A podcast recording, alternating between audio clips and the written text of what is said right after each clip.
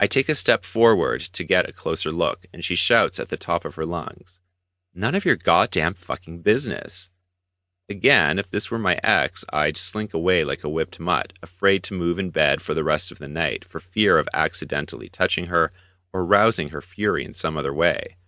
But this is Steph, emotional, fierce, pig-headed, but kind, giving, and nurturing in equal measure. So what the hell is going on with her?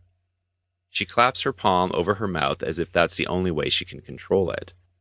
"Are you okay?" I ask. She nods, slowly lowering her hand. "I'm rattled," she admits. "Talk to me," I say, stealing one of her favorite lines. "Role reversal much?" she asks. I shrug in a look-at-me evolving into a better man kind of way. "This kid bit me today, at the hospital," she says. I swear she came from a doll factory. Curly pigtails, freckles, super long lashes. I'm talking capital A adorable. But she was an animal. She was an effing honey badger.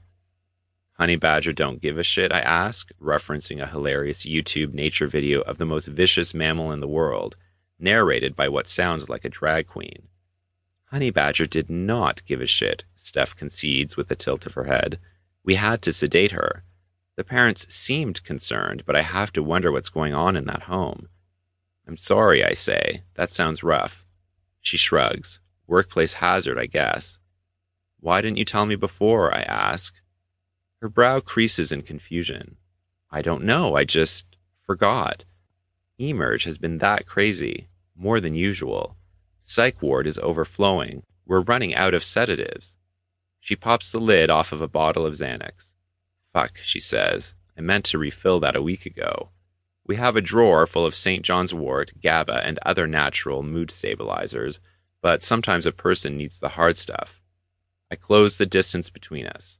My hands are huge on her tattooed arms as I grasp her and pull her closer, kissing her on the forehead. She smiles. "I missed a spot," I say. I'm about to lick off the toothpaste that's dribbling down her chin when I catch a whiff of something, like rotting garbage, which must be coming in from the open window. I hesitate, and she gets the upper hand. "Oh, gross," she says, putting her palm square on my face and shoving me out the bathroom door. She gives me a "you're a hopeless dork" look. "Go play with your swords," she says. "I'll be out soon." I pick the blade off the floor and turn back towards the bed. I do a few moves, pretending I'm disarming someone, and from the corner of my eye I see her spit in the sink. Her saliva comes out pink with blood. I shout over my shoulder, "You need to start using that water pick I bought you. Your gums will thank you for it." She gives me the finger. I return to slicing the air. "I love you too," I reply playfully, and I really fucking do.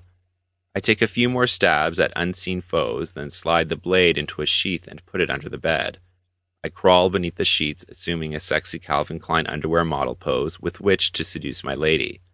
Then, like a typical guy, I promptly fall asleep. Six hours later, I wake to the sound of running water. I need to pee like there's a fire to put out. My morning hard-on is an annoyance as I rush to the bathroom. I notice the tap running, but that's not my priority.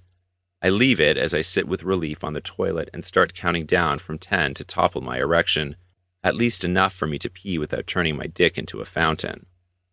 I once stood in the tub and proved to Steph that a guy can piss fully hard. She was not amused. It was my first lesson that in a relationship, winning is sometimes losing. By the count of eight, my erection has gone from ninety degrees to eighty. I reach over and turn off the faucet. My dick is down to a three-quarter semi, and I notice the toothbrush on the counter. The bristles are mangled and thick with dried blood. Someone really needs to start using that water pick, I think. I'm playing with the arrowhead necklace about my neck.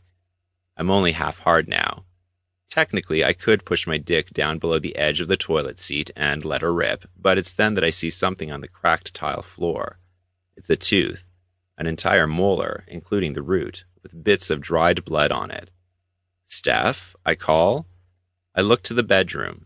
The blanket on her half of the mattress is tucked in. Did she even make it to bed last night? "Steph," I call again. Silence replies. My hard-on is completely gone now, and I start to pee with a strong, steady flow.